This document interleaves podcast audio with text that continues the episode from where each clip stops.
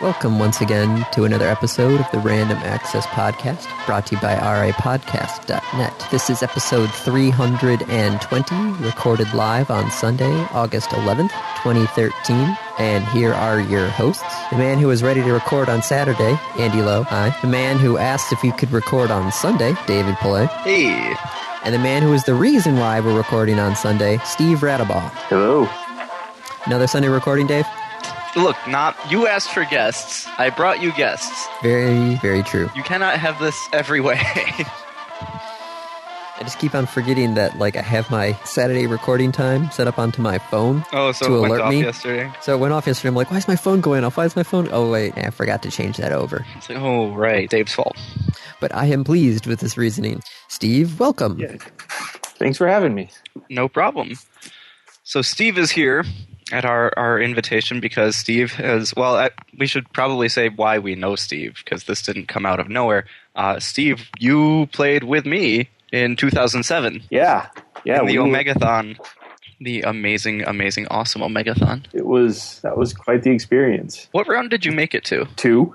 Two. You know, when they take an, a, an exclusive title for a six hundred dollar console, I, I really had never played it until the competition, that, that is unfortunate. and the the controls on that game were really kind of wonky. Yep. So um, that was that was definitely unfortunate. But I could say I definitely definitely did a great job at Jenga. Yes. oh, Jenga. I am still undefeated. I I refused to touch the game for a good year and a half after. So yeah, yeah, Steve, this is a good point. Is, was Jenga really that hair tingling as it Dave claims it was? The problem with Jenga was that the stage was wobbly and the table was wobbly. And so it made it that much more difficult. Um, and one of the games lasted a ridiculously long time. Ninety minutes. Yeah. Oh God. Um, the one I was in, I kind of took out all the pieces at the very bottom right away to make it super unstable. Um, so ours did not last that long. There's also the fact that you had like 400 people watching you play. Yeah, yeah, that was, yeah, that made it a little extra stressful too. Vindication. Thank you, Steve.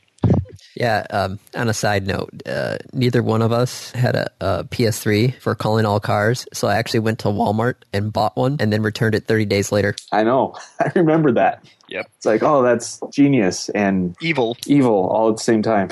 but it's what got me through that round. I'm like sitting there going, I'm going to do as much as I can to help Dave out because I knew like 90% in my head that if he was going to Japan, who would he bring with him? Oh yeah. Well, absolutely would have been you. So I'm like, I know I'm not in this competition, but, But you're in the competition. I'm in the competition. Yeah. So that's how we know Steve, and of course, through various PAXs in the past couple of years, we've kept meeting and said hi. And now, Steve, you're on Kickstarter. Yeah, yeah. I started my uh, my Kickstarter launch last week um, for a game for uh, to kind of merge tabletop gaming and tablets together um, in more of a way than than normal. Um, you want me to Why don't you give a, a quick rundown of what it is? Okay, so what it is is Tablets and Titans. It's a it's a tabletop RPG where everything is contained within the app. Um, there's no additional books to buy. There's no additional. Um, you don't need to use any dice. Um, you just you get the app. Um, you'll have one person be the GM. Everyone else will connect to GM's um, t- tablet, and then you you know build your characters right in the app and uh, what it really does is streamlines the gameplay so if a you know if one person's attacking an orc the that person's tablet will tell the gm's tablet that they're attacking how you know and all the the die roll and everything goes with it um, sends it across, it resolves everything, and the users just get a notification. Oh, he attacked the orc for 17 damage or whatever. Um, so playing it is, it almost feels more like playing a, a video game RPG. You know, I've kind of laid out a lot of the the interface to look more like a video game instead of a tabletop game. So you you've got you and three friends. Everybody has a tablet. Mhm. We're all sitting around a table. Yep. So I do. Do I still need to like really talk to the GM? I mean, certainly you would. Um, the I mean, because part of you know a role playing game, you're still going to be telling you know saying you know talking about what's going on, what's happening, what your character's doing. I still the all of that role play information, R O L E play, is still um, still verbal communication. Um, but you know, and you'll probably tell the GM, okay, I'm going to attack that orc, and then just click the buttons to make it happen. And you know, the, your tablets will say, oh, whether or not it hit. And usually, um, when I've been playing it playtesting as a GM, I usually say, "Oh, okay, so you hit it for you know." I usually verbally say, "Oh, you hit it for 17 damage," and then say, "Okay, who's you know whose turn is it now?" Um, just because I'm used to doing that with other game systems. Um, so, one quick question about that. Andy had mentioned all around a table. This is technically through a network. I assume it, it's through the internet and that you, you don't actually need the physical proximity. Um, right now, with the prototype, it's all using Apple's Game Kit and it does everything through Bonjour. So you either need to be in Bluetooth range or on the same subnet. So, you know, within in the same location. Okay. I, I am going to be implementing uh, for the final version a longer, you know, another option to do it through, you know, through the internet, so you don't have to be in the same location. Um, but I want to keep that option to have it everyone locally without going online partially because if you know if I don't get a whole lot going on and this is turns out to be a short term thing, then those devices can still play locally without the need for me to maintain a server or anything. So you know, people aren't relying on me to stick around to keep playing this. Right. Now, what type of RPG did you did you create the whole RPG structure yourself? Are you basing this off of like Pathfinder, anything like that? Open D twenty? What? Uh, it's it's my own system. Um, it's um, more a lot of the the back end stuff is more complex than normal because you have tablets that can handle all the math. You don't have to you know simplify any math for people to do um, in their heads. Um, and I didn't want to run into the licensing issues with uh, using another system, another company's system. You know, if I um, or having to implement all of the crazy stuff that goes on in that system. You know, if I'd done a D20 system, that would be a lot of feats and things that don't translate very well to software that would have to be translated to software. Mm-hmm. Um, so, so, that's why I wanted to go my own route. So, what did you choose? So, um, right now, so the the the die roll mechanic is a, a 2d you roll 2d10 and add them together um, to sim- it simplifies or it can normalizes the rolls a little bit. You know you're statistically you're more likely to get an 11 and a crit. Chance is you know more rare. Um, so just to kind of change that probability um, and i mean i've just kind of built it from there you know okay if you you know, use a weapon, you know, then add the weapon chance, or the weapon's going to have an attack modifier, add that in. Um, if you're using a special skill, that's going to have an attack modifier, add that in. Um, and then the defender rolls either a dodge or a parry, depending on the type of attack. So, and then, um, and that takes in their weapon skill and their um, parry score and then I subtract the two and get a spread value. So if you have a larger spread between the attack and the defense, you're going to do more damage than if it's a closer spread. Um, so that that your ability to parry something or dodge something will definitely enhance your uh, you know change how much damage you're taking when you do get hit. Um, the the system or in the setting that it's in everything i'm trying to keep it a very open system so you can people can tell their own stories uh, right now, the module I have been working on is a generic fantasy type module. Um, but I'm going to be doing more modules to give people more settings, um, like a, a, science fiction, a modern, um, probably steampunk at some point, just to try to open up so people can play any type of game they want to play with this. Have you thought about opening like maybe not for for this version but for a future incarnation of this opening it up a, even more so that it's not you publishing the modules but rather you could sell kind of the rights to publish a module? The way I kind of see that working, um, and of course this is very down the road, um, is kind of the way um, Comixology publishes comics for people. Is someone makes a comic, you know, someone would make a module or make something to put out there, an adventure path, and I would run it through my store and then give them the lion's share of the profit off of it. I okay. uh, just just so that there's a unified location that people can go to to get it. You know. Right. Right. Um, does the system currently support fudge factors? I know that, uh, particularly when Andy and I tend to DM, um, we you know if, if some really terrible terrible die roll comes out and it's going to destroy everything, you've the DM always has that choice of like, well, do I let the roll stand and just try and take it from there, or do we kind of bring it back in a little bit? So does not, the system support that? Not yet. Um, I've I've been kind of playing with the idea of that, or of even you know when a roll happens, alerting the DM this is the roll. Do you want to let that stand or override? Um, so DMs have that chance to change roll or to to fudge. You know, do whatever you know make it so that the PC doesn't die horribly at that moment, or you know. Uh, but right now, it's it doesn't. There's still quite a bit there that needs to be implemented. Um, another thing I'm kind of playing with is some sort of a lot of systems are implementing like uh, action points or bennies or some sort of point system where players can use it to change a roll or re-roll something like that and that's something I'm kind of playing around with the idea with, but I haven't played with implementing it yet. Now, is this going to be for iOS, Android, both? What? So I'm going to be targeting both iPad and Android, but uh, right now it's iPad only uh, for the prototype, just because that was simpler to create. Once the Kickstarter finishes, the first thing I'll be doing is working on building up the Android version get them to the same point and make sure that they're working together. So that my friend who and has the iPad Mini and I have that Nexus 7, we can actually still do this. Yes. Very cool. Very cool. I want to make um, sure this is works with as many things as possible. I want to make sure this works with as many devices as possible. Okay, and then I saw I think I saw one of the stretch goals is for the phones and that it would work on yep. An Android phone or the iPhone. I assume also the iPod Touch Yes. Um, iPod touches are kind of a funny situation because right now you cannot, and I have not seen a way to start a new project that works on anything older than an iPod Touch fourth generation. So if it doesn't have a camera, it's probably not going to work. It, it's going to need to be at least on iOS 5.1, um, which does eliminate a lot of the iPod Touches that are probably out there. But so is this your kind of happens. Is this your first iOS app, or did you have other stuff previously?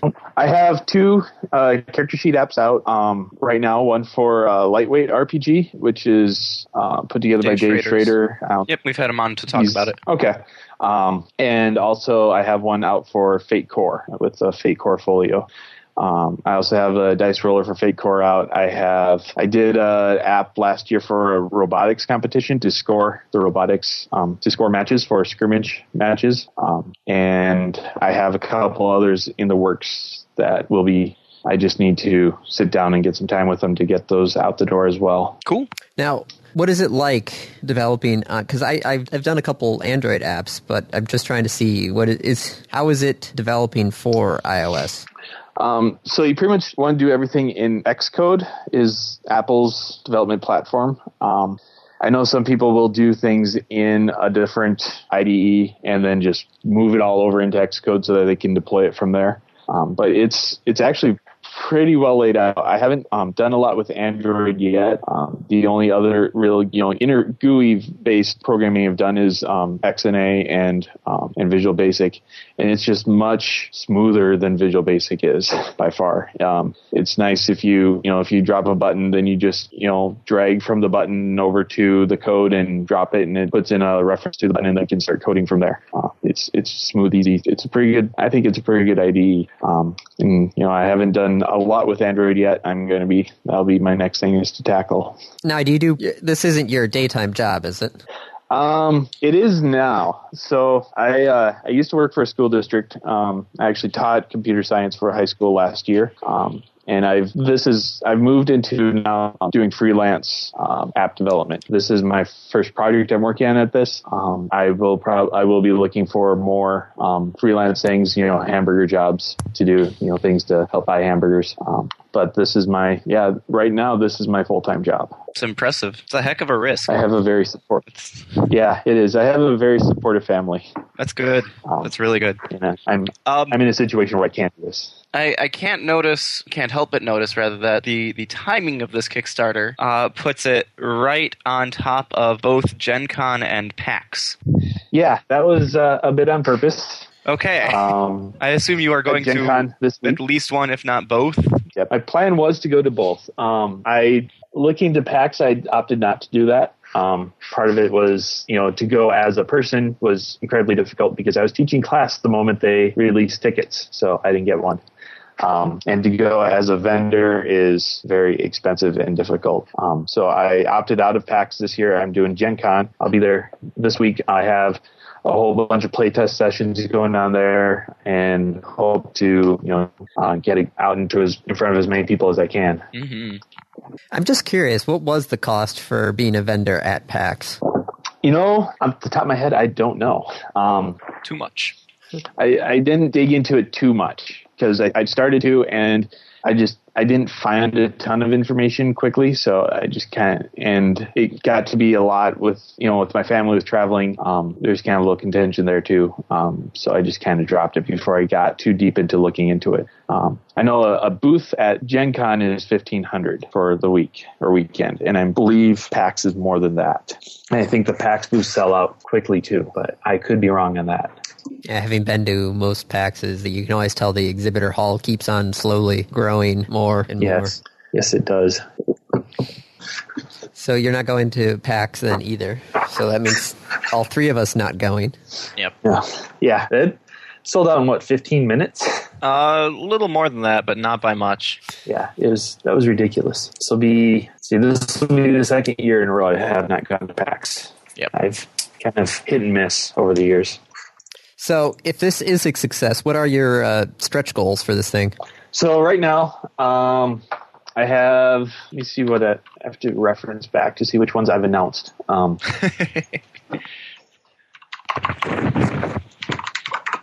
the the first one is to get um, two additional adventures. So right now, when, when you get the game, you pay for it it's going to come with three adventures um, to play right off the bat. It's going to I'm going to add two more adventures at 7,500, um, and then if I hit 10,000, we'll add the modern slash horror module um, to allow people to play, you know, in modern games and give more of those horror type monsters that you would see in like a, a modern horror type game. Um, but you could also use it to play, you know, something, you know, if you want to do like a spy type thing or something like that, there would be that modern stuff in there for that too.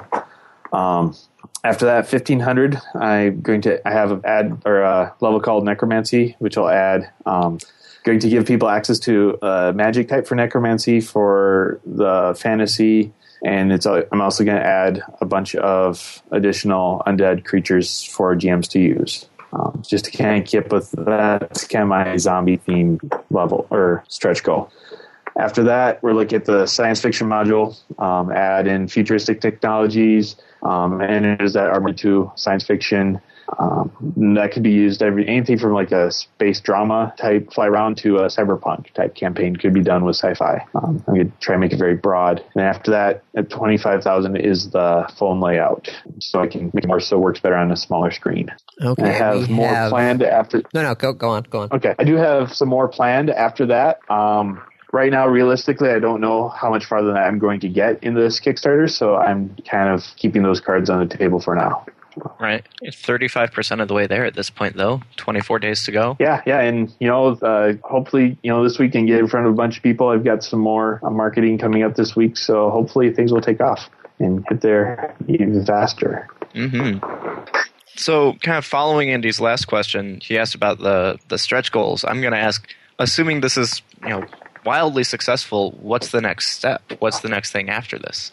Uh, if this is wildly successful, I don't know if there's. I mean, this is going to be my thing for a while. You know, I don't.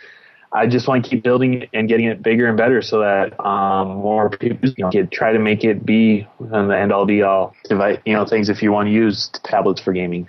You know, I haven't looked. You know, to, you know, what do I do after uh, Tablets Titans? I I don't know. Um, I'm waiting to see see where where I get to from here. Um, things I'd like to implement eventually. Um, I'm surprised not more people have actually asked about is a uh, virtual tabletop. You know, right now there is no virtual tabletop within. Um, that's something I would definitely love to add, especially for if you're playing remotely. Um, right now, my playtesting, I just use miniatures on a map, on physical miniatures on a map. Um, so that's a possibility. Um, I'd love to implement a virtual GM where the modules are all kind of pre-scripted out, um, much like a read your own adventure or choose your own adventure type book, and players can sit down and play through an adventure without having to have a GM there. But that is very far down the road. Some pretty lofty goals. Yeah, those are some pretty lofty goals. We'll see see where I get. Mm-hmm. Well, we're looking forward to it. Thanks. All right, Steve, now I'm just curious about this. What is it like being a game developer in Wyoming? Um, so far, it's uh, pretty quiet. Um, you know, I when I first moved, because I've lived in Wyoming for six years now. When I first moved here, I thought to myself, you know, I'll really do is in the basement and play video games. I can do that in the middle of nowhere. So I told my wife, sure, I'll move to Wyoming. Um, I, I don't have, I mean, there's not a lot of other people around to directly um, touch base with. Any of my communication with other people in the industry is going to be online. I'm not, um, you know, I can't just pop by somebody else's office to talk to the talk shop really. Um, so it's kind of a, you know, solitary type job right now. I mean, I'm sure there are some other game designers out there. Have you started looking around trying to hook up? Um, the only the closest thing I know of is a guy who lives in Cody who actually paints miniatures professionally. Um, he does like some of the paint jobs for like some of his miniature like Wizards of the Coast would send him a mini. He'd paint it up, send it back, and that would get shipped to China to be used as the base to paint paint all the minis of that mold. Um, That's kind of cool. Yeah, he's a, very talented guy. Um, Eric Burnza is his name, and I it's been a while since I've chatted with him, just because I haven't been to Cody in a while. Um, he's the closest I've met, to another game designer here, here in Wyoming. Um, and I mean, part of it is too. I'm in the rural section. I mean, I my town is five thousand people. If I want to go Walmart, I have to drive an hour and a half. Whoa. So yeah, I really haven't run into any other game designers locally. Um, I'm sure there's possibility of some being in the bigger cities, you know, Cheyenne and Casper, but not definitely not where I am. Yeah, well, there's not much in Wyoming. I'm sorry to say. You know, if you get off the interstates, it's a it's a pretty beautiful state. They're, Oh I yeah, they- no, I don't doubt that. I think they put all the interstates to the horrible parts so that people would drive through and say, "Oh, this place is terrible. Let's never move here." Just keep keep people away. But if you get over the mountains and closer to Yellowstone, it's which is where I am, or I guess I'm still an hour and a half from Yellowstone, but um, it's a it's a nice nice area. Man, I've always wanted to go to Yellowstone at that time of the year where all the snow just starts to melt and the waterfalls just break over. That's when I want to go to Oh, Yellowstone. yeah, that's that's best time too because it's not so full of tourists. Then um, I usually avoid it between Memorial Day and Labor Day. Oh yeah, I could see that. Yellowstone, don't go during the summer. Yeah, they do a, a deal in the winter um, where you can go. You have to kind of go around it and get come in through the top part, and you can get to one, you know, just a little ways. But then you can rent snowmobiles and go in from there. And I really want to do that one of these days. I don't know if I trust myself on a snowmobile. I would go slow. You, you, you practice with it first, Andy. You, you know, just like go full speed. It's like learning to drive a car. How do you get to Yellowstone? Practice. All right, Steve. So if anybody wanted any more information on tablets and Titans, where would they go? Uh, so the website is, of course, on Kickstarter's um, Tablets and Titans. Um, if you search for it on Kickstarter, or you could go to um, SPQR Soft is my company. So SPQRsoft.com has uh, links to it from there to get to it just about anywhere. Um, of course, if you, hey, anyone who has any questions can ask me on either directly through the Kickstarter or on Twitter or on you know Google Plus. I'm fairly active on there. Um, Facebook a little bit. Um, you know, if pretty much anything you need to know, feel free, you know, ask me. Um, I think the quickest way to find it, though, if you're looking for it, is just either go to Kickstarter and search or go to spqrsoft.com. And I have a banner right at the top of the first page you get to. Cool.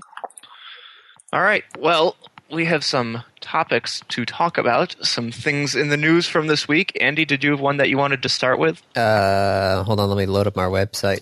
I'll take that as a no. Then we will skip to the very bottom of the list. Jeff Bezos. Jeff Bezos is Amazon, yes? Yes, he Like- is the CEO of Amazon. He CEO, founder, designer, brilliant, brilliant magician He's a magician. in the sense that a wizard did it. No, I, I, but I thought you meant like he was a magician. Like No, Neil Patrick like- Harris is a magician. Neil Patrick Harris is a magician? Have you seen How I Met Your Mother? I have not. It's like every three or four episodes, he randomly pulls out a magic trick. Okay. But yeah, Neil Patrick Harris is a pretty good magician. Pretty good Penn and Teller, pretty good kid's birthday party. I would say in between the two. Okay. But he he, he could honestly hang out with Penn and Teller, Well, I, and I mean, most people could probably hang out with Penn and Teller. but if they were discussing magic, he could. Okay, he'd know the, the words and the Yeah. secrets and things like that. But that is completely off topic. Okay. Jeff Bezos, him personally, not Amazon. So this is not owned by Amazon, is- but just Jeff Bezos himself bought the Washington Post newspaper for $250 million. Okay, A, wow, that he had that much money laying around. B. Why? I'm not sure. I mean, was this an impulse buy? Was he just walking down the street and saw a, a copy of the Washington Post? I think it's just because Or even better, this is this this could be he uh, you know he wakes up in the morning, he talks to one of his. Who, I- I'm assuming at this point he he actually has staff, right? People who do things for him. He said, "Hey, go down the road and buy me a Washington Post." Oh, and somebody on the staff misheard him. That'd be funny. Right. Instead of buying him a, a copy of the paper, they just bought the paper. Because that's about the I like most that version of reasonable explanation I can come up with. Yeah, like, why would you purchase a newspaper at this point? Particularly the Post? Do they still have a, a print version, or are they Oh, yeah. They do have print still. Yes. Yeah. But it's uh, I, I I don't know. I mean, at least Amazon ads are going to be really super cheap in the Post. I love after he bought it, he during the, his announcement said about his plans, there is no map and charting a path ahead will not be easy. This is like a personal challenge. This was a bet. That's what it had to be. This was a backroom bet. Well, he said that he he doesn't want to change anything with the post. So this is my thought process. Remember um who was the guy who started up Tech TV? Leo Leo? Laporte. No, he was he was like No, no, that he that that was Twit. the the Twit uh, podcast network, but Tech TV was originally started by somebody at Microsoft. Who was it? Hold on, let me check Wikipedia. Ziff Davis. No, Ziff Davis bought it. Um, oh, Paul Allen. Okay. Uh, Ziff Davis was founder. Yes, Yeah, Later it owned by started Paul as Allen. ZDTV. but okay. So there was ZDTV, which was started by Ziff Davis. Yeah, and then, and then Paul, Paul, Allen, Allen, bought bought, it. ZDTV and turned it into Tech TV. Right. The only reason Yep. is basically Paul Allen wanted a TV show that he could watch, so he bought a whole channel. Yeah, and we saw what happened with that. That's because Paul Allen got bored. So when Jeff Bezos gets bored, the the Washington Post disappears. But maybe that was maybe that was the thing is that Jeff Bezos wanted to make sure that his morning paper was always going to be there, so he bought the paper. I'm pretty sure the paper was going to be there anyway. Are you sure? Because not only this is actually not the only newspaper getting bought during this week. Boston Globe Yes, the was Boston. sold by the New York Times. Yes, I let's. uh, The Boston Globes was bought by the New York Times back in 1993 for 1.1 billion dollars, they just sold it for 70 million. that's a significant loss. Although I'm sure it made them money in the meantime. Fire sale on newspapers. Yeah. oh, that's a bad choice of words. I, I almost think it's more likely, Andy, not that he bought it because he wanted to make sure it stuck around. It feel this feels like it was a, a backroom bet of him talking to Sergey Brin or someone and going like, "Yeah, well, I bet you that you can't turn around the Washington Post." I probably could see that. All right, well, what about this, though? What if we take the editorial staff of the Washington Post and have them work for Amazon so you can actually get non crappy reviews on Amazon? I, you mean besides the immediate conflict of interest that your boss owns both companies? Well, no, because Amazon doesn't really, outside of the Kindle itself, none of the products sold on Amazon are made by Amazon. Well, they're starting to get there's. If you go and look for cables and things, you find Amazon Basics, um, USB cables, things like that. So I think they are starting to do more of their own product. Well, crap. Um, I only know that because I bought one. Um, I could see something happening with the Washington Post content being available on Kindles through this. Well, that would be interesting. Instead of having to pay for a subscription, you buy a Kindle, you automatically get the Washington Post subscription for free. Possibly. Um, That could work. That, that, I, yeah, I could see that working. But would that be enough of an incentive? It would definitely help out the Kindle with its magazine and newspaper subscriptions. If people get that one for free and then they're like, oh, Well, this is can- really nice and convenient. yeah, I wonder if my local paper has that. And you look and be like, oh, yeah, look, I can get the. The what? You're right, that's true. There's not very many local papers left. the yeah, like, local paper that's in in antiquity. I mean, hell, at its height, the the Saline paper only published what once a week, twice yes, a week. on Thursdays, once a week. I think those smaller local papers are probably going to stick around for a while. I mean, my as long uh, as the town supports it. Right. Um, you know, the town I'm in, Worland, we have you know five thousand people. We do a daily paper here. Um, Thermopolis is thirty miles away. They do a weekly paper, um, and those I think have fairly good readership. Um, it's the you know, but nobody. It's the bigger papers that do. None of those papers don't do nationwide or world news. They only do what's happening in your community. Um, I think the only threat that they have is Facebook. Holy crap. All right. So, Dave, we have a cottage up in Manistee, right? Yeah. The Manistee paper is actually still printing six days a week. What? Yeah, that's what I was like. What? Like a page? I, I don't know, but they've got six day. You know, at, at, at that point, though, it's just got to be articles from bigger papers that they're purchasing the rights to. Yeah, I would have to actually look at one, which I can probably do in two weeks. And I'll be able to do it as well because we'll all be up there. But God, I can't believe that two newspapers sold in the same week. Yep.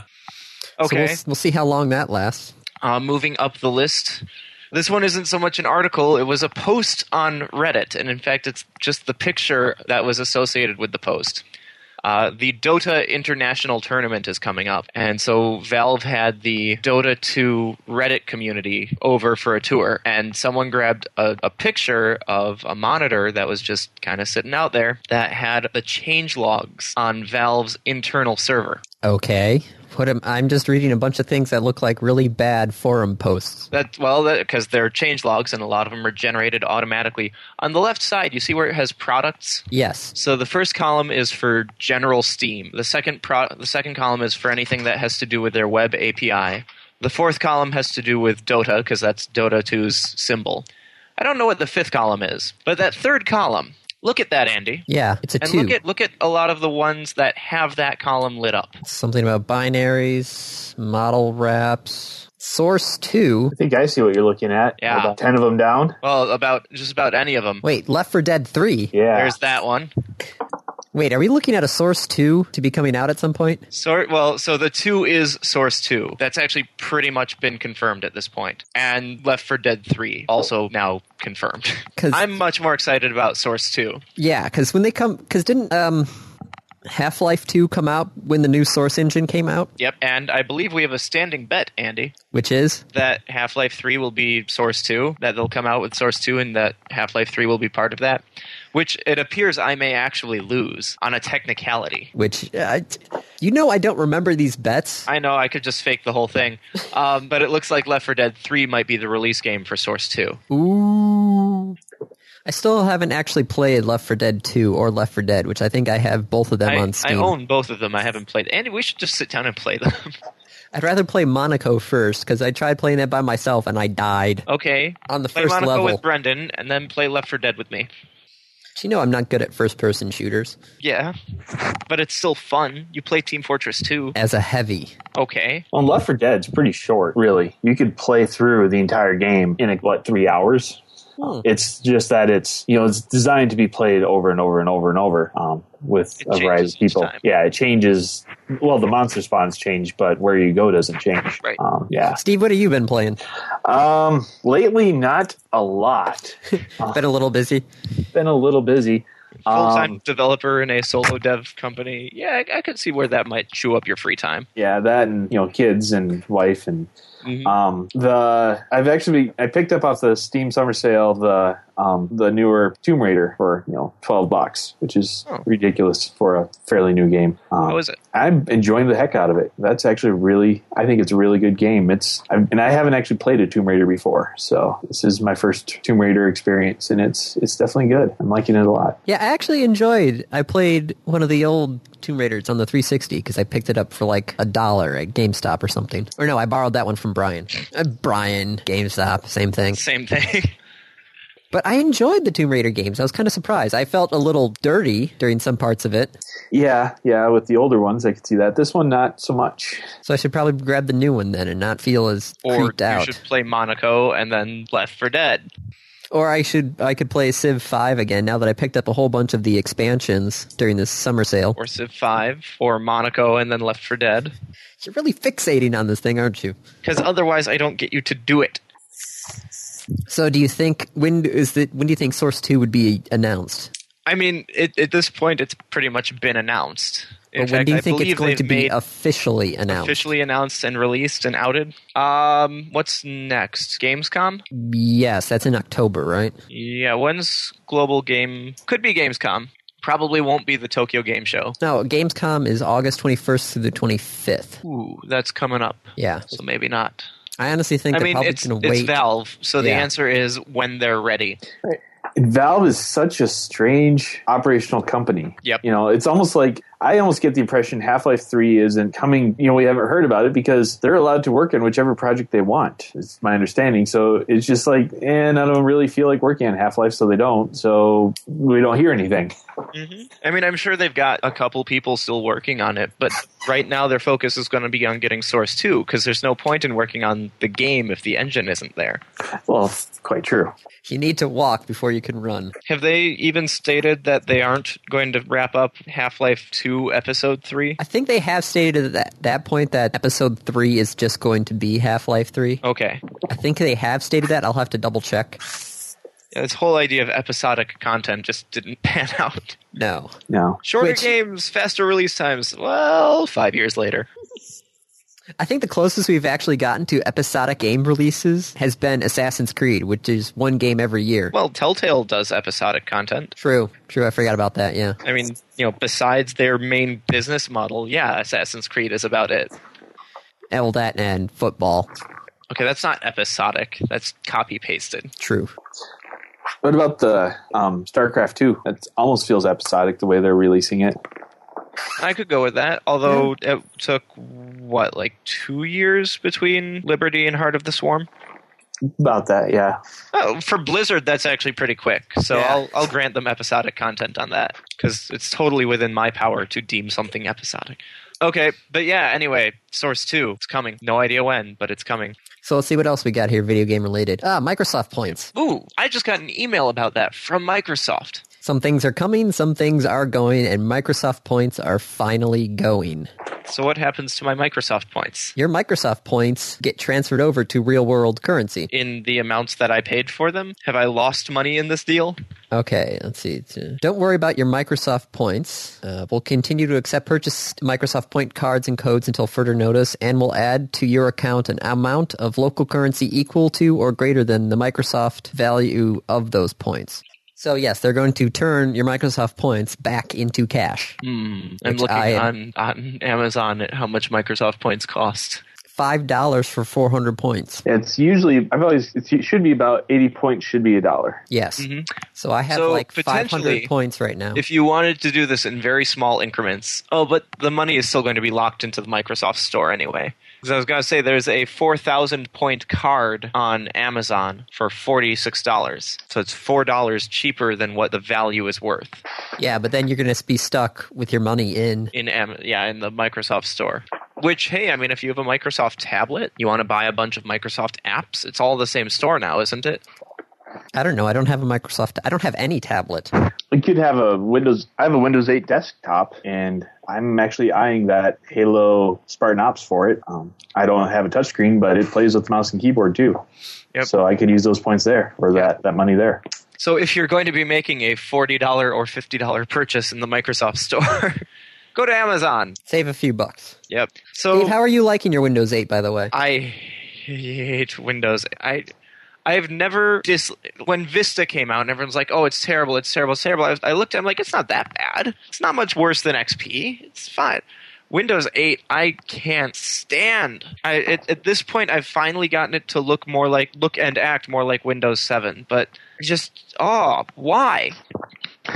Are you running on a laptop or a desktop or tablet or? laptop that actually has a significant amount of power, no touch screen. And and I, I get their argument of, well, we designed it for tablets. We designed it for that touch screen interface. And my response to that is fine, awesome, put it on tablets. Don't put it on a laptop or a desktop. The stupidest interface I've ever seen. How do you really feel about it?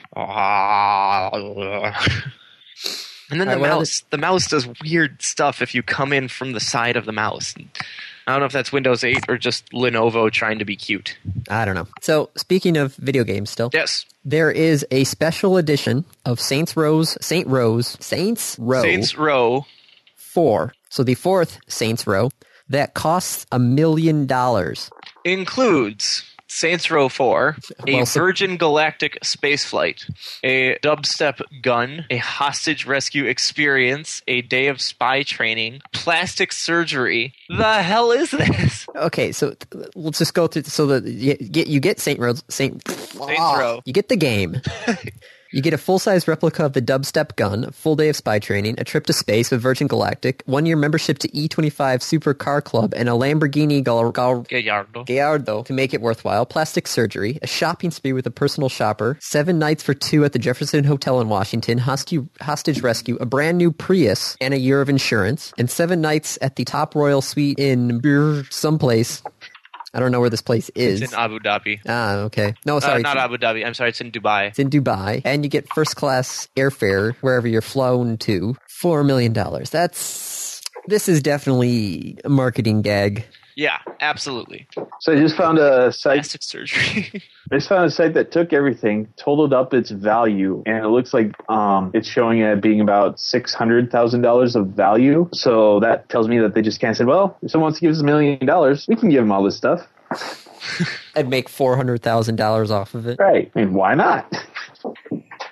That's just. Ugh. It definitely feels like it fits with the game, though, of everything I- in complete access. Played any of the Saints Row games? I haven't either. We could ask Brian about it though. Someone makes a really good point of uh, they include all this, but not the DLC. That's funny. so what's what's the theme here besides just like exorbitant amounts of money? No, I think that is the theme. Okay, It's just excess of everything. a Lamborghini and a Prius. Mm-hmm. I guess if you've got the million, who cares? Well, that's what you you drive the Prius when you're driving out in California, and when you're you know in the middle of nowhere, you break out the Lamborghini and you floor it. You break out the Lamborghini. Andy, these are cars. They are not like Pokemon. you don't get to just switch them. If you're dropping a million dollars on a game, I think you have the point of just you know being able to have that Lamborghini flown wherever you want it to be. like, airlift the Lamborghini. There's actually, I'm not sure if it's Lamborghini or Ferrari, but one of them was um, you actually had to basically own a Ferrari before you could even get this option. But you were able to quote unquote buy a Ferrari race car, but you didn't actually own it. It was stored at the Ferrari factory or Ferrari Lamborghini factory in Italy. And whenever you would want it, they would fly it out to wherever you were going to be, have its own pit crew with it, and let you drive it around for a couple hours, and then they would fly it back to Italy. Sometimes I really wonder about people with lots of money. Now, is that like a timeshare thing, or is it? Are you the only person who gets to drive that car? I think you're the only person who gets to drive that car It, no, it would have to be a timeshare thing. Otherwise, why wouldn't they let you just keep it? because they don't want you to, you know, mishandle your multi-million dollar race car. If I paid multi millions dollars for it, why can't I mishandle it? Seems like it would be to their benefit to let me mishandle it, because then I'd have to buy a new one. Well, unless you die and your family sues them. Sign a contract. Okay, so Saints Row 4 for $1 million, and you get $640,000 worth of stuff. Really, only like a, a trip on Virgin Galactic? How much does that run? Quarter million. Yeah, where's this website that you looked all this stuff up Um, at? Because I I'd love to it- post that. It's on Ars Technica. Um, Oh, okay. I just googled. Um, it's called "Do Not Buy the Million Dollar Saints Row Bundle." There it is. All right, I'll throw that on the Hostage rescue list. experience is only $200. Andy, you want to be rescued? No, I'm good. You have to go to the UK for that one, though. I'd rather do the spy drive and training for, uh, well, that'd be 500. Spy Academy for 100 pounds. Wait, wait. Okay, ready for this? This is the spy training. Specialist surveillance gadgets, expert instruction, unarmed combat, uh, all equipment provided, allow up to three hours, gift pack, and take part in a laser combat game. You pay 100 pounds to play a game of laser tag. Yep. I can go down the road and pay eight bucks. wow. Okay, Saints Row 4. Ridiculous. Tell me about 38 Studios, Andy. Okay, so remember how 38 Studios was Curt But- Schilling's studio? Yeah, they went bottom up. Yeah. Well, now the state of Rhode Island kind of wants to know why it happened. So they started digging into the whole process of how we got to where we did. because they lost a shit ton of money on this, right? Yes. Rhode Island had loaned them incredible amounts of money. Yeah. And what did they discover? They discovered that the the um the General Assembly would not have created the loan guarantee program without knowing um, if Curt Schilling was interested in moving his game company to Rhode Island, which was the exact opposite of what everybody was saying before when this was originally happening. So they were writing the laws in order to get Curt Schilling to show up, and they wouldn't have written the law if he was not going to show up. Okay. Which means basically that they were trying to push this through as fast as possible to get some sort of headline without actually doing the math. So it's their fault? Pretty much. Okay. That's. Hmm. It's one of those things where they were like, well, whose fault is it? Wait, it's our fault. oh, crap. Why did we lose so much? Oh, because we were idiots. Yeah. Oops. Okay. Uh, lawsuit?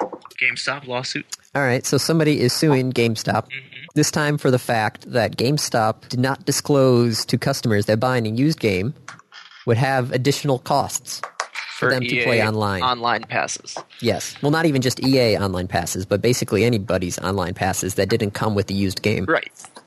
And the court says, go for it. Yes. Okay. But this is only for New Jersey. You know that this is not this guy's first lawsuit? No, this is the guy who sued Subway for selling 11 inch footlongs. I mean that that's false advertising. I don't know if this is false advertising or not. Evidently the court says it is. Well, the court says that GameStop did not disclose this information and it should have. Yeah. Which I think if you're buying used, well, mm, some of them would probably Careful. clearly mark that they needed the online pass. So let me check Assassin's Creed 3 here, see if it actually says anything on the box, because I know that's one of them. Okay, so the Assassin's Creed box doesn't have it on there, even though the online pass was required. Okay, so we might have a point on this one. Yep. Ooh, GameStop. All right. Next. I see a Um, topic here for Civ MMO. Yes, the downside is though it's only going to be for Asian markets. What? Yes, there's going Okay. to be a Civilization MMO. Wait, so so how is that even going to work?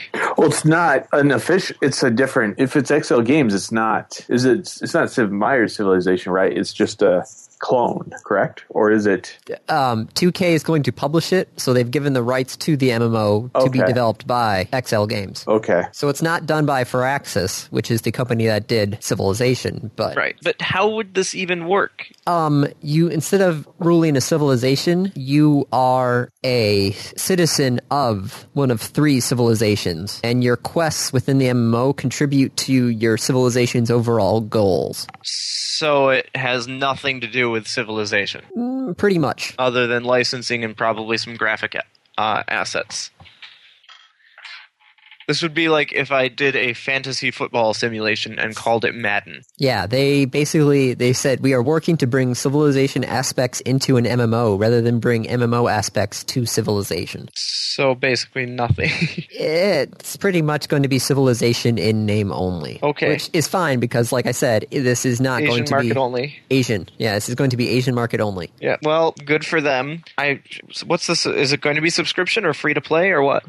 Uh, they haven't officially announced that yet, so So the real question, since A, it's Asian market only, B, it's not really Civilization, but just another MMO that's using Civilization terms and licensing, do we care? probably not. Okay.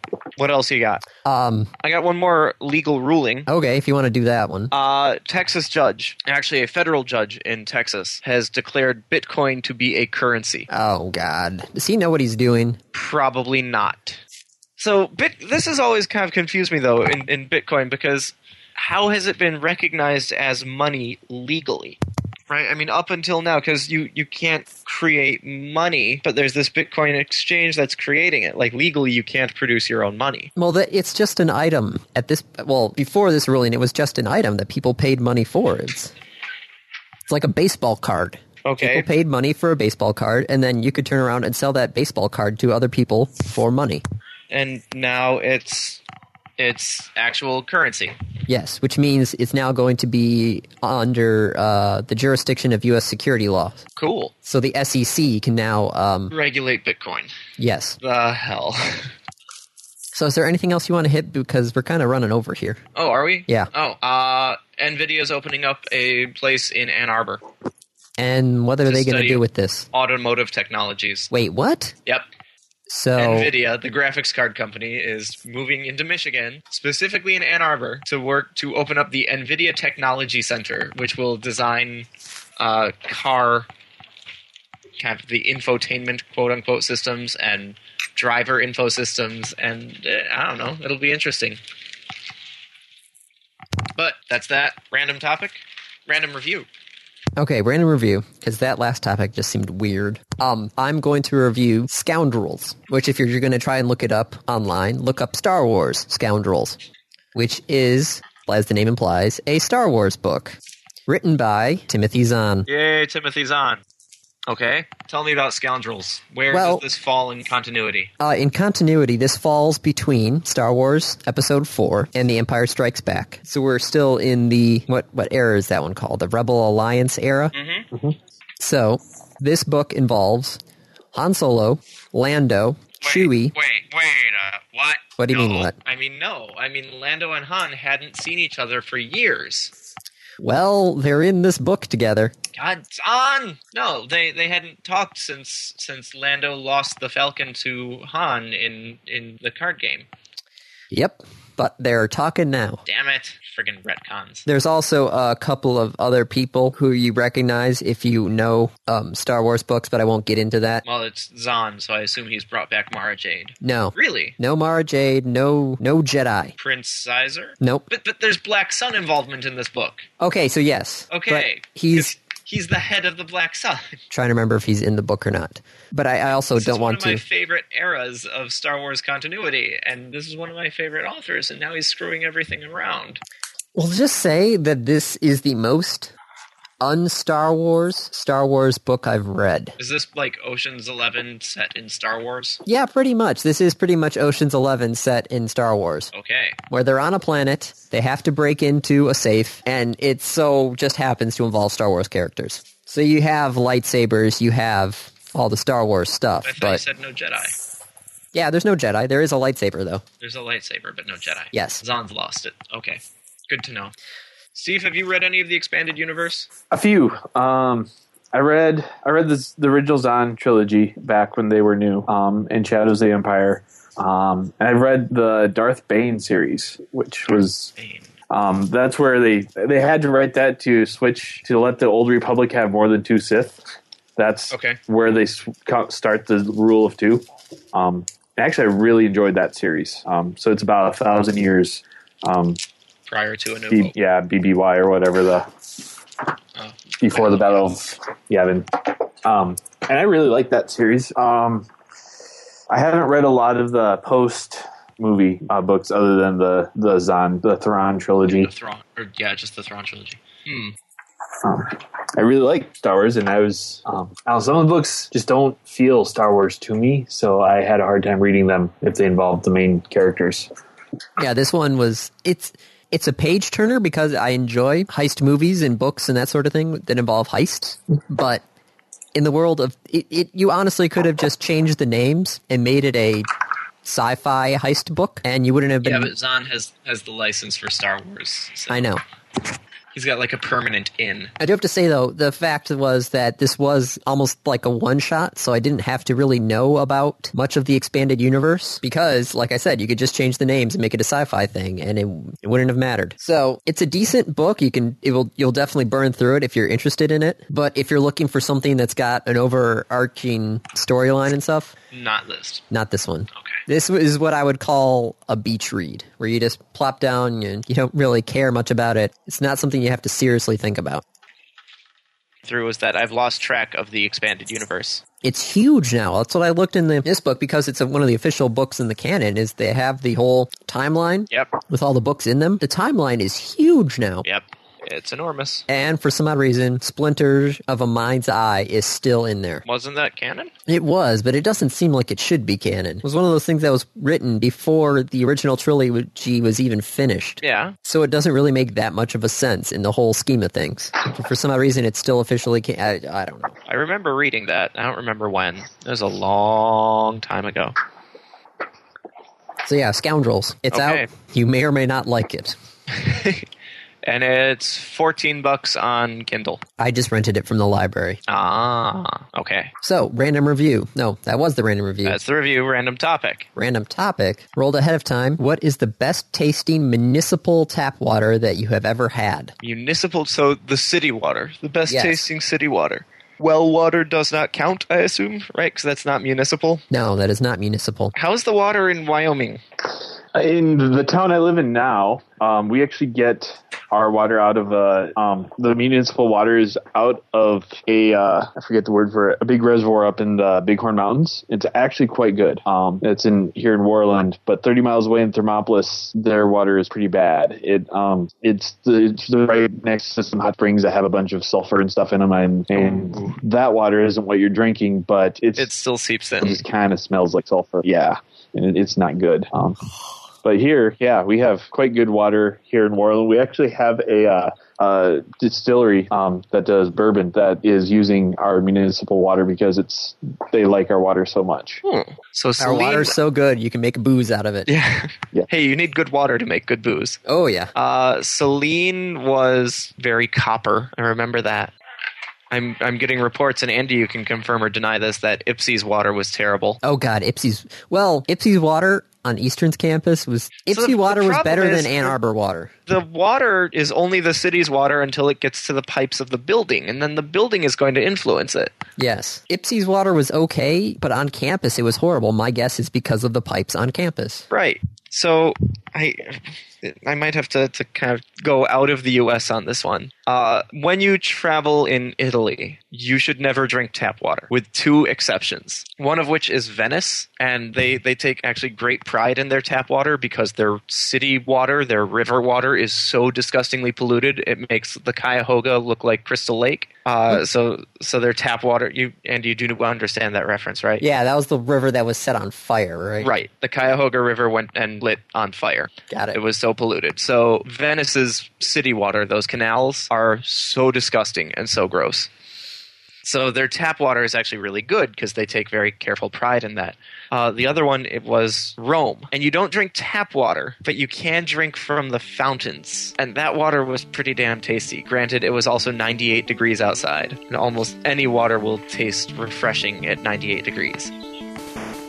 I can say that most of my life I've actually only been drinking well water. Laura is claiming that there is a town in Switzerland that is the best water she's ever had. Well, if it comes from the Northern Alps, I can see that. Right. I'm going to go with Rome. Just having the water like spewing forth from from spigots all over the city. It's pretty good. Yeah, I don't know. I did. Certainly not Madison. Madison's water is really really hard water. Yeah, our water here sometimes comes out brown. Gross. Again though, that's probably your pipes. Probably. It's kind of funny. Part of our any- apartment any complex. water experience. I think Andy and I are Um, both at, at a loss on this one. Uh, I know the town I grew up in, uh, went to high school in Pierre, South Dakota. The sidewalks are all kind of red because of the iron in the water and people watering their lawns. Kind of dyes the sidewalks red. Sounds like a bad thing. Yeah, yeah. I drink the tap water there. You know, I don't drink the right now. I drink water is filtered through my fridge, so I don't drink straight tap water very often. Yep, we, we filter the water here too. Yeah, All when right. I go when I go running, when I which is when I drink most of my water, I run it through a Brita water pitcher first, Yep, which is also slowly turning orange. for the iron. Yeah, but like I was saying, our apartment complex is kind of funny because part of it is on the city water, part of it's on its own uh, well Hmm. because of the elevation change in part of the apartment complex. One of them is too low for the uh, to be in the city water, so they're on their own well. Interesting. I know it's one of those things I didn't find out until um, our water had issues because there was a giant clog in the pipes. But yeah, best municipal tasting water, I I really can't say because my sampling has been extremely low. Limited. Yep. All right. Like, all, all the best water I've tasted has been out of wells. So, Ah, blah. what, you have a problem with well water? I don't like well water. Don't like well water. All Depends right. on where you're getting your well water from. Yep. I think it's time to call it though, Andy. All right, Steve. Before you go, All right. we always let our guests pimp whatever website they would like to pimp. Um, well, I guess my uh, my website would be what I want to pimp. I've already done that a little bit, but again, that's uh, spqrsoft.com. Um, and there's links there for finding me on all this stuff. All right. Well, thank you well. very much for Um, being. I also with have us. a personal blog is at radicalbomb.com. Oh, you got a second one. All right. Oh yeah, sorry. My uh, my personal blog is at radicalbomb.com, um, and I post random things to that. All right. Well, as Andy was trying to say, uh, I think we had some audio crossover again. But thank you for coming on. Thank you for talking with us and showing us tablets and titans. Thanks for having me. And we're excited for it. Good luck. All right, thank you. All right, that's a wrap. This has been another episode of the Random Access Podcast. If you have any questions, comments, concerns, corrections, suggestions, remarks, reviews, rebukes, retorts, or just rants, feel free to contact us. You can find us on Twitter at RA Podcast or send us an email at mail at rapodcast.net. Thank you for listening.